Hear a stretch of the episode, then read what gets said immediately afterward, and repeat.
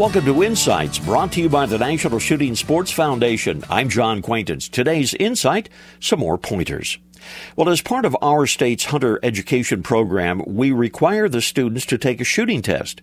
With the instructor's supervision, each student is given a shotgun and is expected to shoot at flying targets, clay pigeons. We are more interested, though, in their ability to safely handle a loaded firearm than in their ability to hit a small moving disc.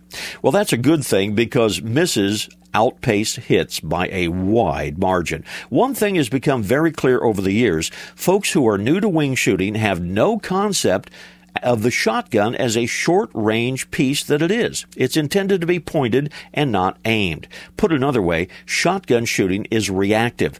The target is spotted moving within one's line of vision, and the trick is to hit it before it disappears. The essence of wing shooting involves advanced eye hand coordination. And there you have it.